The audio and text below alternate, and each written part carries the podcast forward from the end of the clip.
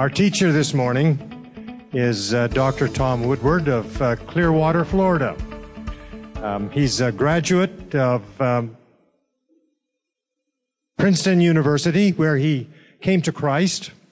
Uh, he also has a Master of Theology, which he received in systematic theology from Dallas Seminary, and he also has um, a degree in communications from the University of Southern Florida.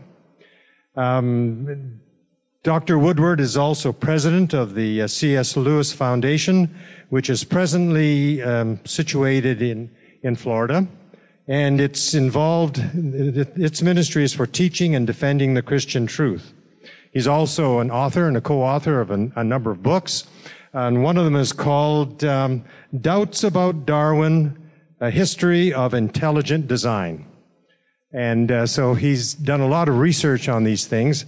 And so he's out there uh, talking a lot. And so he was here this, this weekend with Telios uh, in, in, our apologetics seminar. And some of us were, were able to take some of the sessions in and uh, thoroughly enjoyed his presentation. We also have, have his wife, um, Mrs.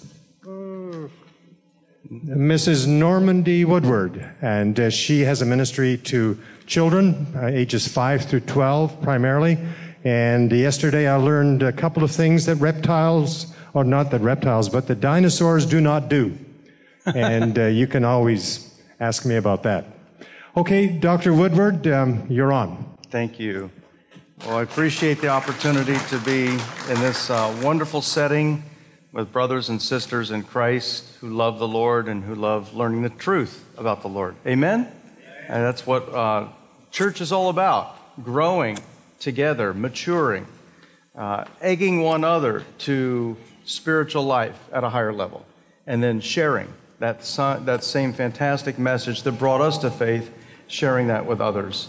Uh, both here, of course, uh, to visitors and in the big world outside of us here in the Bahamas and beyond. Uh, I have enjoyed two brief visits to the uh, Bahamas before, and this is just fantastic. It is awesome in that overused word of today. It is just great to be with you, and thank you for allowing me the opportunity to share something that's on my heart and a little bit in my head, too. It's a message about God? Question mark. Christianity? Question mark. And then, of course, where does the evidence point? Now, the reason I put the question mark instead of an exclamation mark is that today, if you go to any in the United States, in Europe, uh, for example, we were in Japan just about, uh, what, four months ago, in the middle, end of May. And as we went around that country, 99% of the people of Japan either do not believe in God or if they believe in God, it's another God. 1%, roughly 1% of Japan is Christian. Now, I know that the gospel is spreading like wildfire in many parts of Asia. It has already been for about 60 or 70 years spreading very well in Korea. Uh, China is now into the, the gospel explosion. Uh, the Philippines, even Indonesia has had a tremendous turning. But Japan is like a, a microcosm of Eastern Europe but with its own unique culture. And in Japan, I found myself having to make a case in a general public setting for God, and then specifically, okay, so maybe there is a God. Has he made himself known? And then I would move into the evidence for Christ. So those are kind of the two, you might think of general stage one, the evidence for God, more specific stage two, the case for Christ. And I think the Lord would have us know, even though that's rather different, right? Radically different from the Bahamas.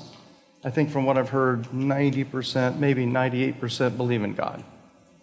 And a lot of those, the majority of those, would have some Christian flavor or background. Now, I don't know, I haven't seen a figure of how many in the Bahamas uh, genuinely have a heart relationship with Jesus Christ, but I would imagine it's pretty high compared to other countries. Anybody heard a percentage? 10% estimate evangelical. Is it higher than that? Do I go higher? Do I go lower? Higher? 20%? Higher? Higher? 30%? Am I getting close? Okay, I'm about there? Okay. That's, that's fantastic. I mean, and that almost matches Guatemala, I think, is the other most evangelized country. Jamaica, actually, uh, is, is up there in terms of the percentage of evangelical. But what I would like to talk about is specifically how we, when we go onto a university campus, whether it be in the United States, in Europe, in Asia, or in a general public group, how we try to establish the case for there being a God in the first place. Uh, I'm going to be talking in my message and, and the sermon, in the main service, I'm going to be talking more about Christ. Okay, the evidence for Christ, but also how Christ is the light of the world at every level. You know, He is the light of the world, and then He calls you and me to be the light of the world. Isn't that cool? That's a bit scary. Here, pa- passing the torch to you. We're going to be talking about that. So, where does the evidence point is really kind of the, the theme of this talk, and also it's the, the theme of our ministry, the C.S. Lewis Society. Some people may wonder, what is that lamppost doing up there? But if you've read the Chronicles of Narnia, I'll bet you know why that's there. It's, yeah, the Lion, the Witch, and the Wardrobe, Lantern Waste. And we see the light there shining in that lantern as, they, as Lucy enters Narnia. That is the light of Christ. It's going to be talking, about today. And then you see the lamppost has a kind of a cross built into it. And then the, the, the flames of the Holy Spirit are looped together like DNA loops together. Woo! Yeah, let's go ahead and do our demo. Thank you, brother. Okay, and you can hold it right in the middle there. Good, good, good, good. So DNA normally loops up something like this. Very, very, very, it, it's ama- amazingly how tight the spirals are. But when the time comes for DNA to be read, to be duplicated, uh, a machine comes in and opens it up. Okay? Like that. And one side is read and turned into a, a, copy, which looks like this, but then it peels away, and then just like a zipper can open and close, it comes back together. I didn't do it very well that time, but Ron, you did fantastic. So um, it is Ron. Yes. Okay. Okay, so let's thank Ron for being my DNA manipulator. Uh, thank you so much, brother. Um, so, DNA, I'll just say, is a little bit of a specialty of our ministry. It's my, one of my specialties because I started 28 years ago focusing on this. And I contacted a guy who was studying the origin of DNA, who wrote a book on DNA. His name is Charles Thaxton. Uh, he's right now in his upper 70s, I think. Um, still going strong. And so I contacted him and said, I said, this is fantastic. I said, your book doesn't mention Christ, but it's all about the power of God in Christ. He says, that's the whole point of the book, is to reach into secular areas and shake them up, because the evidence does not point to DNA coming from a, a batch of chemicals swirling and mixing and getting hit by lightning. It has too much carefully woven digital computer like information embedded along that that little thread like molecule, to ever come, no matter how many lightning crashes and how many puddles, you know, uh, that you'll ever see.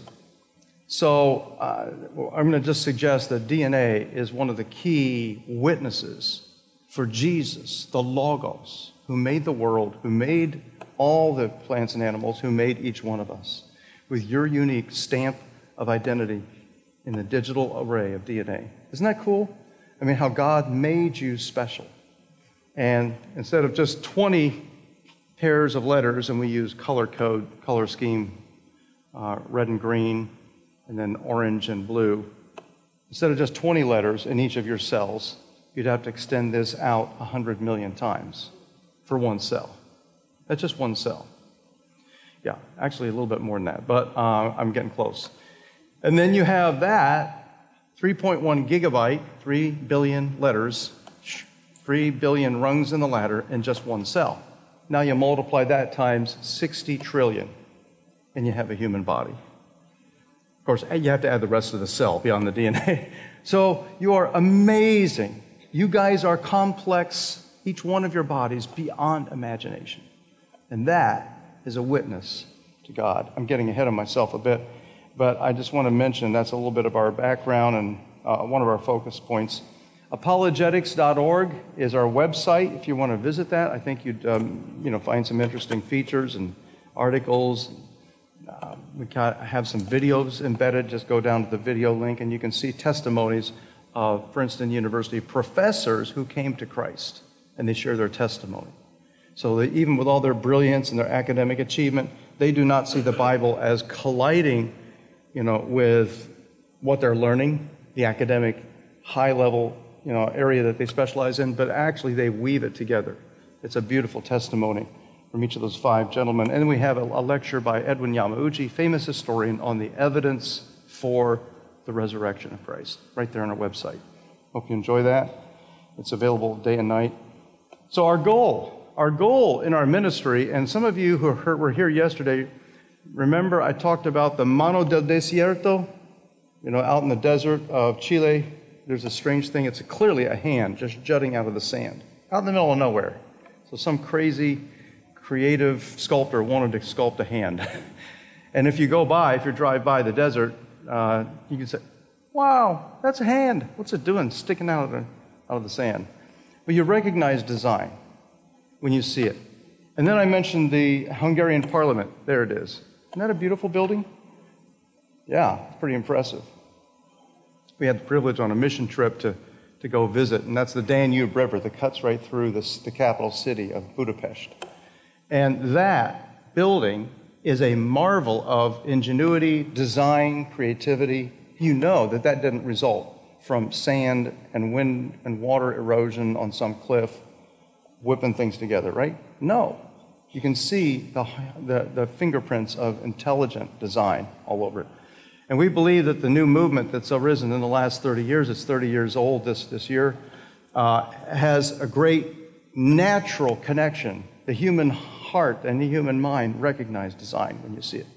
But our goal then is to speak the truth boldly in even hostile situations. On my three mission trips, I've been able to go to uh, Hungary and speak there, uh, two of them in universities. I found um, not so much active, angry hostility, but opposition to what I was saying as a Christian, because many of the leadership of the academic community are non Christians. Matter of fact, they're out and out atheists. So uh, I will be uh, sharing a little bit more in the morning service about an encounter I had with uh, Mbe Ishtin Antal. That's uh, where I appeared. Obviously, I'm a little bit younger there. Uh, and so in the uh, early 90s, I had an opportunity to speak and visit the university uh, in downtown Budapest, and he came and visited. And I'll tell you the whole story in the in the service. That's the actual visit, and then this is when I and then I lost contact, and my wife and I tried and tried, and we finally went to one museum. He said, "Oh, he works at this other place." I said, "Oh, wow!" And so we took a taxi, and so we had a little reunion about 15 years later, and we posed in the same position, and there we are as we kind of met up. so, yeah, uh, he hasn't aged much. I've aged a little bit. but I'm sorry, but this uh, gentleman, a geologist, has a fantastic testimony of God working in his life. So I'll tell you a little bit more about that in the service. We have had an opportunity to go to uh, countries where there was such hostility that they canceled our talks. This is in Barcelona, Spain. Now, Barcelona you know, the, probably after Madrid, the most famous city in, in Spain, is not known to be, a, at least historically, a hostile or atheist place. But the universities, again, what I'm trying to say is the university is where the leadership of tomorrow is being trained, and they are often, at least the, the more outspoken uh, scientists and even social scientists, people in the social scientists, the liberal arts, will often be targeting Christianity in a way that says you can X that off your list. So we had a, a five city tour. My, uh, Santiago Escuain is standing up on the right, that's me obviously on the left, and the two other gentlemen are speakers or organizers. And what we did is we had a five city tour. We actually published it all over the, the papers of Spain. And I can tell you the whole story in detail, but I, uh, I'll just mention that just a week before we left, the Darwin promoters of Spain were so hostile about our talks, advertised talks, what Darwin didn't know, that they, they blitzed the, the deans of the universities where we were scheduled with angry, you know, hateful, snarly, snappy emails saying, How dare you open your, your doors to these ludicrous, you know, crazy people from the United States who will ruin Spanish science? I didn't know I was that dangerous. I'm really a wicked man. and so they said, We demand that you cancel this. And guess what? All three universities, bloop, bloop, bloop, within a day or two, canceled. We're sorry, we have to withdraw our invitation. So, and pretty soon, the press, the Spanish press, picked up on this. They, they sniffed a story. so then they jumped in it. We were headline news all over Spain Madrid Daily, Barcelona, other, the Vigo, uh, Leon. And pretty soon, the networks were talking about us. And there were debates back and forth in the paper should the Americans be allowed to come? Should they be shut out? And there were arguments on both sides. And pretty soon, I never thought it would be national news just by coming to give a talk on DNA, how it points to God. So, but pretty soon, when we opened up our, our initial lectures, and we had some substitute places, but all the, all the universities remained shut down to us, I had five TV networks come, or stations, come and interview me on the opening night talk. That's one of them right there. And I was able to take some of our DNA and protein models, and these, and these cameramen were going like this to go, and so they would show me, and then they would show the model of the camera swooping along the DNA chain or the protein chain. It was so funny when I watched it. We were the, uh, they have a, like a Today show, and uh, the guy who headed up this whole effort and the uh, head of the Evolutionary Biology Society were debating on their Today show. I went on a radio program while I was there in Madrid, uh, run by the Catholic Network and we were able to talk about evidence for design in the cell. When I left, they, I said, This has pretty good listenership. They said, There were about a million, million and a half people listening to you just now. And so, the, so what Satan tried to do in shutting us down led to an explosion of awareness. God had the final answer. Amen. So um, we find that this area of evidence for design is controversial, but it's undeniable. Just look at that gorgeous nebula in our galaxy. I don't know to what extent it really looks like a cat's eye. I've never really studied the eye of a cat. I know there are a number of cats in the Bahamas, okay? Uh, maybe you own one. But that cat's eye nebula, isn't it gorgeous?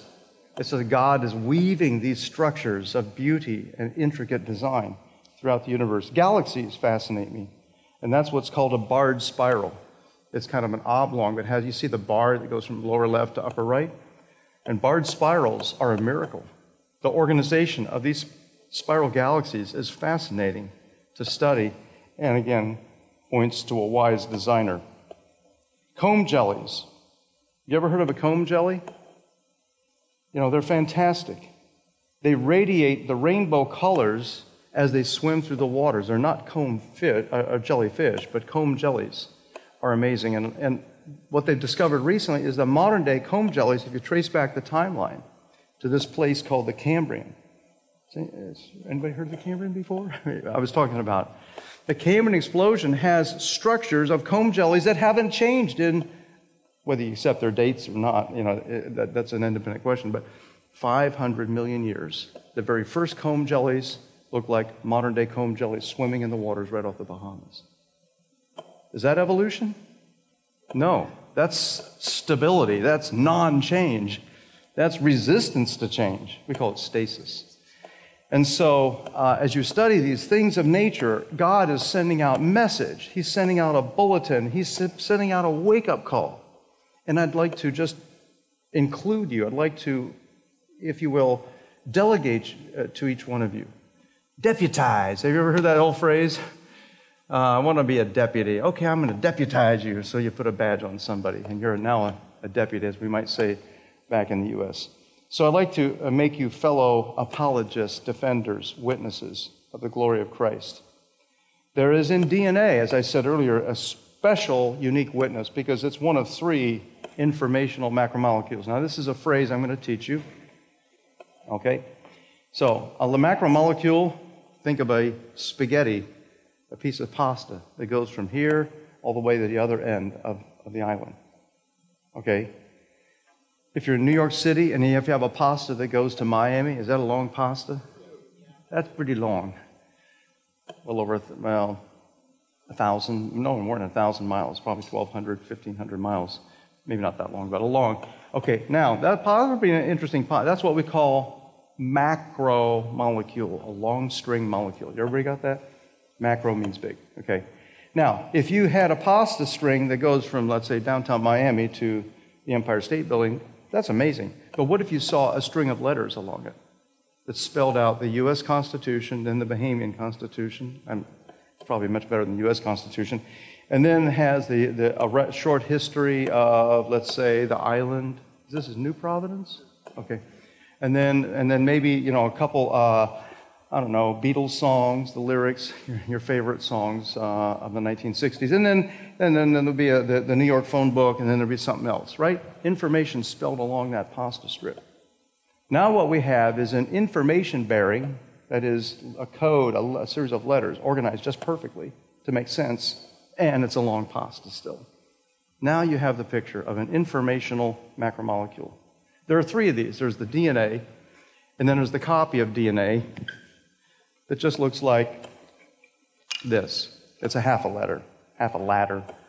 And that copy peels off and goes outside the cell, and then that goes through a tunnel in a, in a construction machine, and it produces a, another chain called a protein. You've heard of proteins. There's a lot of proteins in meat, right? For proteins in beans. Eat a lot of protein, good for you.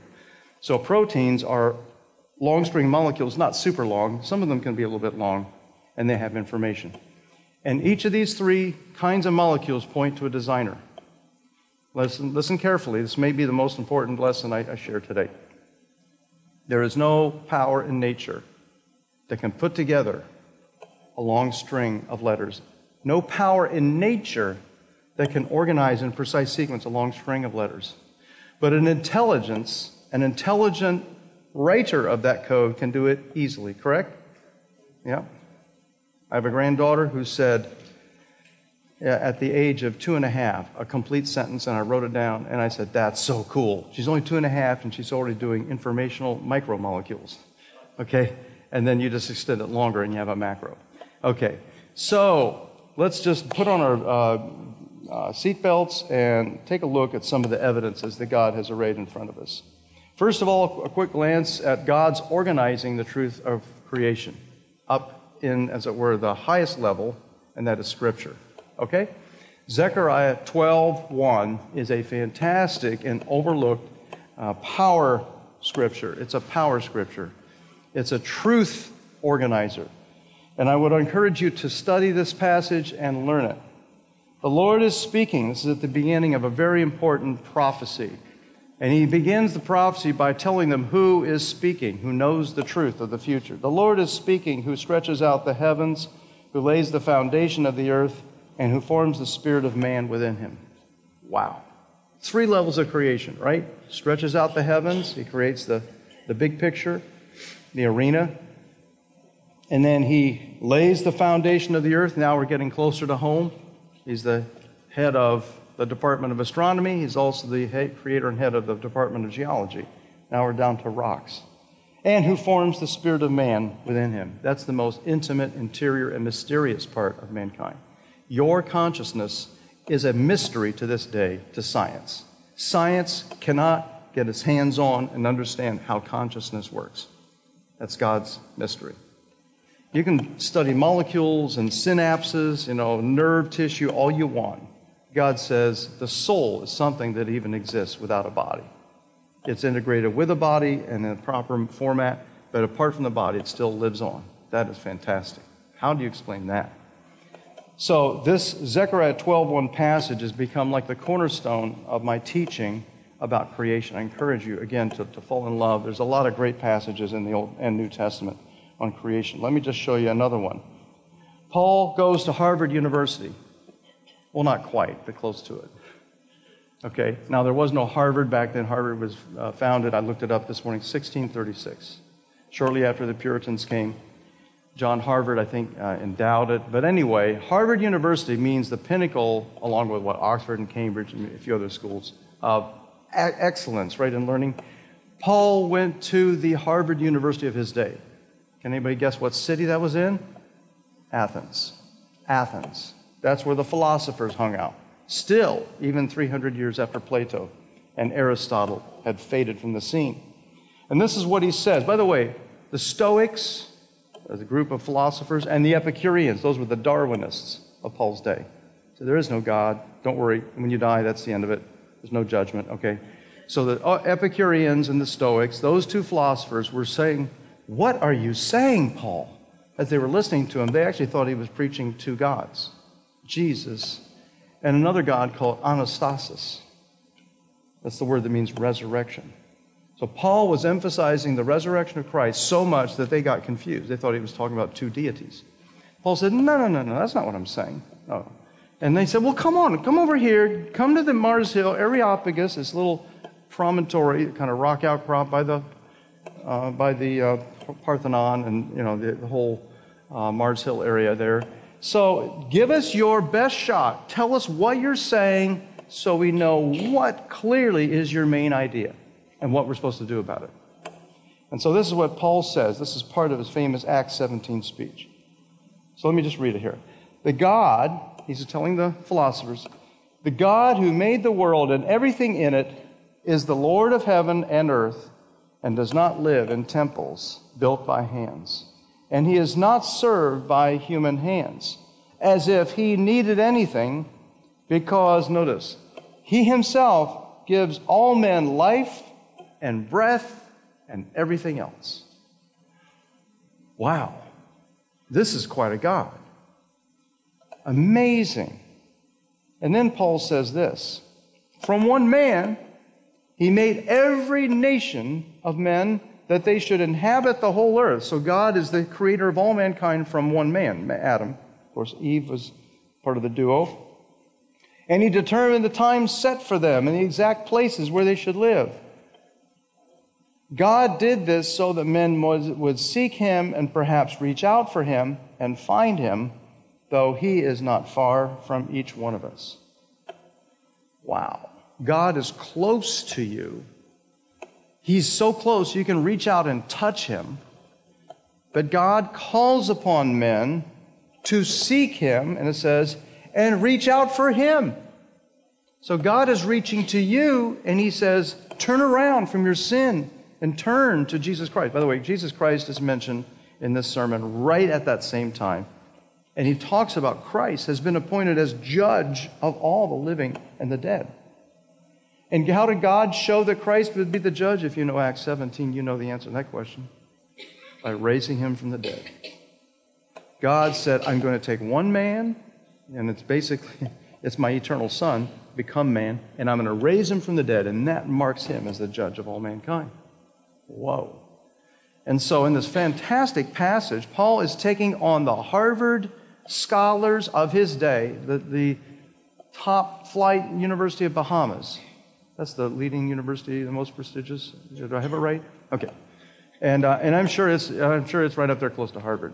You know, it's such a great, great country. So blessed to be here. So uh, all the university scholars of the Bahamas and you know the United States and all the, the, the, countries of the world, the most elite and advanced countries, massed together would be like the Athens of Paul's day. And God delivers the message straight to their heart. And it's the message of creation. God is not just the creator of mankind, He's even the creator of geopolitics. He's the creator of boundaries, of borders between lands and that he has mapped out history to maximize his glory and the salvation effect of, of people into the lives of people. I mean, it's awesome what God is saying through Paul here. And so I, I want to just commend to you, again, the study of Zechariah 12, Acts 17, and about 35 other passages, which I'll be glad to send you if you would like to uh, write me uh, a note through apologetics.org. Now, Darwin comes along in 1859 and, and the universe of universities, the whole world of universities and colleges as they existed then, were pro Christ, at least on paper, at least in theory, pro creation. And then that whole thing turns in about one decade in 1859. This is actually 1835, uh, and um, Darwin is saying, I think. You see the words up there in this little note? I think, and then he has a branching diagram. That's actually, uh, I'll take that back. It's about 1841, 42. This is in one of his notebooks. And then when he published his book, the I think diagram became an actual diagram of how life could have evolved from a single source. And that's the only graphic in this entire book, Origin of Species. But that insight really was not his insight. People have been thinking about the tree of life to explain life without a God, without a creator, for, for decades. His own grandfather, Erasmus, wrote a little poem. Actually, it wasn't little, it was about uh, 50 pages long, in which he imagined how things could have morphed and changed. And that was picking up the ideas of the Epicureans, the ones that Paul ta- talked to uh, in the time there in the first century. So Paul had this idea of natural selection as the engine, and that creates all this stuff. But then, after 100 and let's say 1859 to 120 years, then the theory of Darwin's um, gradualistic, nature driven evolution of everything begins to fall apart. And I would mark that 30 years ago in, in England, and then a year later, this uh, same book comes out Evolution of Theory in Crisis. And Michael Denton, who's not a Christian, he's an agnostic, writes this at the end of his book The evolution theory of evolution is neither more nor less than the great cosmogenic, which means creation. Okay? It's no more nor less than the great creation myth of the 20th century. You think that's a bit controversial for a scientist to write that? Very controversial. This book provoked an absolute outrage and uproar across the scientific world. And they kept looking. He said, Well, this guy must be a Christian. He must have a, an axe to grind. You know, he must have a, a bias. And they couldn't find it because he didn't even believe in God. As a matter of fact, he dismisses Genesis. But at the same time, he spends the whole book dismissing the theory of evolution, saying it doesn't work when you look at it carefully. You see why this is, has the potential for starting a new era? And not only does it have the potential, it did. This and other things ignited a whole new era of, you might say, quiet, articulate protest or dissent against the macro theory of evolution, saying either we need a new theory, that's what an agnostic, that's what he says at the end of the book, we're back, we're back at square one. We don't have any idea how things evolve. Or if you're open to a God concept, you can say, wow, God is showing his stuff. You see, the Lord is, is displaying his greatness. He analyzed not one, not two, but 12 different lines of evidence in his book. Unbelievable what God did. Now, by the way, Michael Denton isn't over. He's going to come out with another book next year. I just heard this. Normally, I haven't even told you. I just heard from John West within the last couple days. He says, uh, and his new book is going to be called, are you ready for this? Evolution, a theory that is still in crisis. I think that's kind of cute. He's going to update the old book. Okay, so intelligent design, what does it do? It studies the patterns in nature that are best explained by intelligent agent. Now, we do have some patterns in nature that look designed, but we know they probably were not. You ever heard of the man in the mountain? Okay, New Hampshire. Now, tragically, the old man collapsed about oh, a little over 10 years ago. But before he collapsed, that's the profile. Matter of fact, it's still on the license plate. If you're in New Hampshire, you know, the license plate has man in the mountain profile. Maybe it should go show the, the, revised. There's nothing there anymore, but but it looked like a head, right, a nose. You see the little uh, mouth and then kind of the chin jutting out. Now, what they when they analyzed it, and, and if you come around 90 degrees this way, it doesn't even look like anything. But so just from one angle, it sort of looked like a profile. And so the indentations, like where the mouth is and the eyes and then under the chin, that's where soft rock layers were. And the parts that are jutting out, that's where the harder rock. So that could be explained by erosion, right? Wind and water weather, weathering, okay? And so you don't have to have a theory that, you know, Indians crept up at night oh, every, every couple days and, and would chisel a bit more and then they hide out during the day. no, you don't need a, an Indian theory. Erosion will handle it. No intelligence was involved. Okay, so some things look designed but are not. Other things are clearly designed. Think of these four men in the mountain. Can erosion, random acts of erosion explain Mount Rushmore? Not likely. Why? Too much, what's that? Too much detail, right? Too much exact pixel by pixel. Wow, that looks exactly like Washington, Jefferson, Teddy Roosevelt. My goodness, I was like hey, Abraham Lincoln. Guess what? It is. created by a crazy sculptor over a period of what, 15, 20 years with chisels and some little blast uh, micro. He stuck some dynamite or something like that in there. And he kept working, working, and finally the result is, you know, the rest is history. People, thousands of people, hundreds of thousands have come by and through the years and gazed at that great achievement. So you can see, truly designed, because the exact pattern and the low probability that, that random erosion would ever do that, and just looking like design, nature can do right, nature cannot do the left, intelligent design is on the left, boom, proven. Now, what I just did is I did a design inference. I showed you now how intelligent design theory works. I hope that helps. Okay? It's just analyzing the evidence. I didn't have to pull up a, a holy book. Now, you know I love the holy book. I love the Bible. Bible speak is where God speaks to our heart, our life, our everything. But intelligent design is really cool because you can just leave the Bible there and just show the, the uh, agnostic or the evolutionist there's evidence, scientific evidence. Uh, sometimes we've gone to places where there was a hostility to the evidence and just a plain ignorance of what intelligent design is. This is University of La Sapienza in Rome. And this is where we saw, at least uh, as my wife sat up in the bleachers and you know, seeing a standing room only event. This was, I was told, the first time that Darwin's theory had been challenged, this debate. Uh, and you can see at the lower left hand side is Professor Boncinelli. He is the head of the Evolutionary Biology Society of all of Italy. Over here, you can see me and the, and the organizer on the left of me, and then to the right of me is the translator who was struggling a bit. But anyway, uh, Boncinelli hadn't even read up on the theory of intelligent design. I'm not trying to say this is necessarily always the case, but some people just do not even understand what the theory is all about. He said, Oh, this Woodward is talking about Genesis. I said, I'm sorry, I haven't mentioned the Bible the whole day. I mean, we could have a Bible discussion. You know, I love the Bible, but we're talking about scientific evidence. And so I think uh, that's really interesting to see even how people don't even keep up with this area. So uh, I'm going to just go ahead and mention uh, that Darwin ship is sinking, and I think there are at least four icebergs that are causing, not one, but four. Okay? That's the Titanic, by the way, in case you're wondering what that ship is. You've heard the story of the Titanic. You know, in, in 1912, one April evening, a little bit of a disaster. And there it is, a representation of it going down. Um, so, the holes below the waterline are, first of all, fossils, which we call Darwin's dilemma.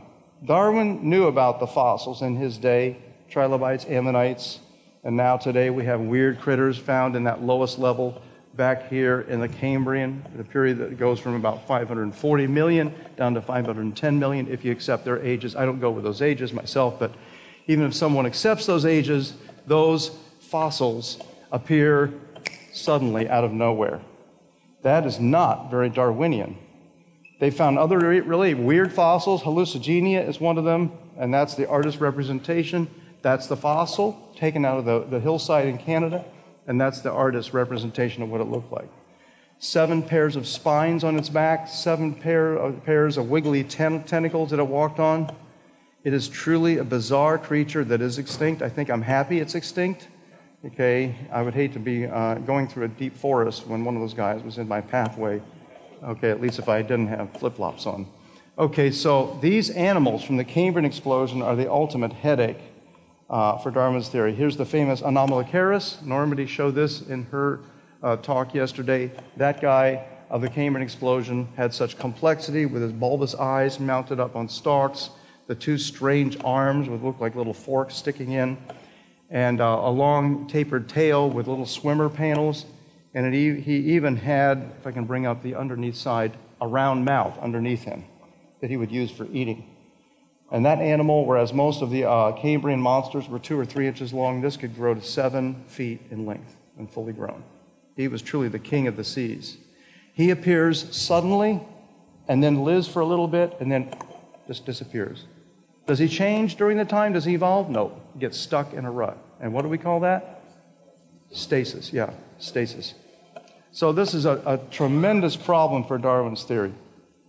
The Cambrian explosion is not just a small explosion, it's a mega explosion. They found new weird animals in the last few years, like cactus form. They call it Diania cactiformis. Isn't that a strange, bizarre kind of worm to be crawling through the, the sea sediments? And we also have fossil evidence of catastrophe we have evidence that's seen throughout the world of animal, not only animals, but plants, even trees that are stuck in layer upon layer of sediment. That is what we call a polystrate tree trunk fossil. Polystrate means it passed through strata. Uh, and so that means all the strata, all the layers of, of mud and silt and sediment and sand were gathering around the trunk as it was covered. So that trunk couldn't have been there very long, right? The trunk would decay in water if it was there for, very, for, for, for a long time. So all those layers had to be laid down fast and catastrophically. So when you cross these horizons, these contact points between the layers of your birthday cake, as it described last yesterday as a birthday cake stacked up, if you have those layers, those contact horizons that are penetrated by a fossil, that's evidence, as you see here in the Joggins Formation of Nova Scotia, that those fossils were laid down suddenly. Okay, that tree is not going to stand at attention and say, well, okay, I'm, I'm good. I'll wait about 100,000 years, maybe a million years, standing at attention. No, the tree's going to decay. So when you see fossils like this, and my wife and I were able to go to Joggins trees, we were able to actually photograph quite a few of these. And it's really spectacular what you see. And that's evidence of a catastrophe. And I think we can uh, say that this is the Noahic flood, is the best explanation I see that connects this with the Bible. So, of course, there's the cosmos, which has brilliant design. Wherever you look in the universe itself, we have fantastic, brilliant design, that's not just in the back, uh, in the history of the earth, but up in the expanse of the heavens. Uh, this right here is a very powerful galaxy. It's a radioactive galaxy because there's a gigantic black hole in the middle of it that is swallowing whole suns, you know, stars, and producing out very lethal rays. So stay away from, stay away from that galaxy, okay? Not good for your health, all right? But as, with that as the backdrop, I would just point out that even the great physicist, when he celebrated his 70th birthday recently, had a bash in his home, but the people that came to his party kind of ruined, they kind of bashed his bash, okay? They kind of ruined his birthday because they were all kind of kidding him about the collapse of his old theory that universe has no beginning. He has this idea, well, there was no beginning. And everybody's saying, no, clearly the universe did have a beginning. Vilenkin, another very famous scientist, said right there to his face at his birthday, okay, now, you know, glad you made it to 70.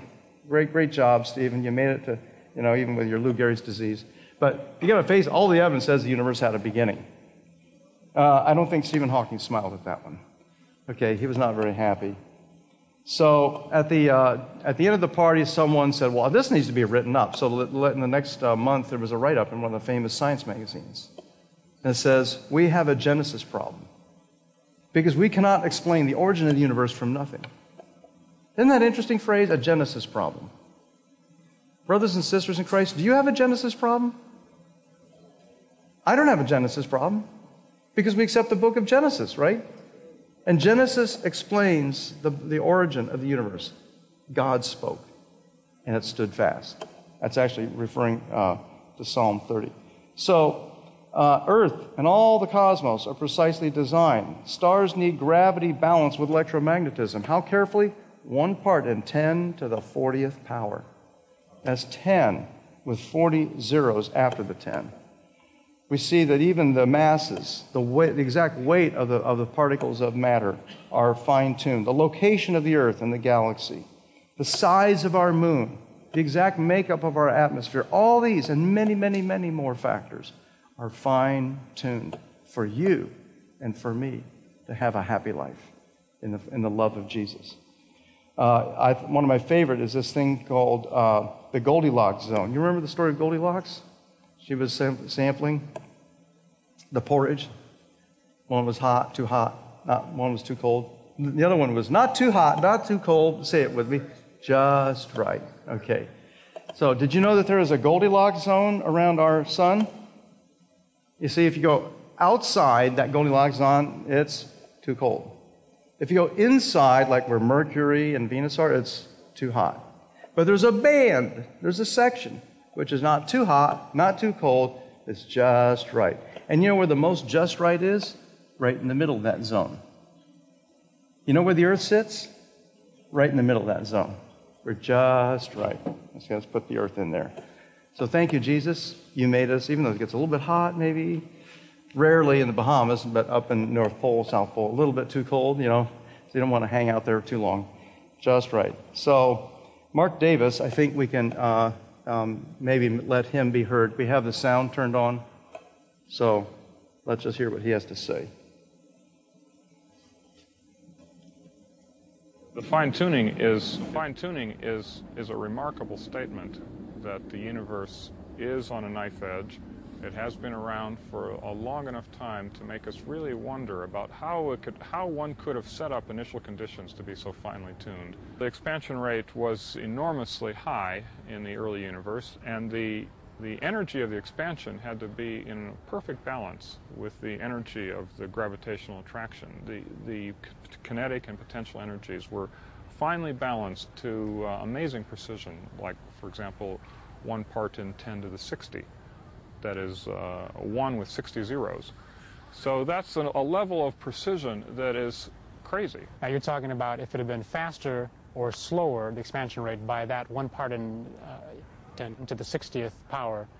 It, the universe would be completely different. The universe today, the universe would either have ended many billions of years ago, because it would have collapsed back on it would in have on collapsed itself. back in on itself. Yeah. Or instead, the universe would be in free expansion today, and the balance between uh, the mass in the universe versus the, the critical value of the mass in the universe would be off by factors of uh, of billions. So on the one side, galaxies never could have formed because they would have been the whole universe was dispersing too quickly. On the other side, galaxies never could have formed because they would have crunched back in on itself before it got to that stage. Well, certainly life would never form. Everything Yeah. would be happen so quickly that it would be all over in an incredibly short time. So the universe uh, is amazingly fine-tuned uh, environment, and physicists are very keen to understand how it came to be this way.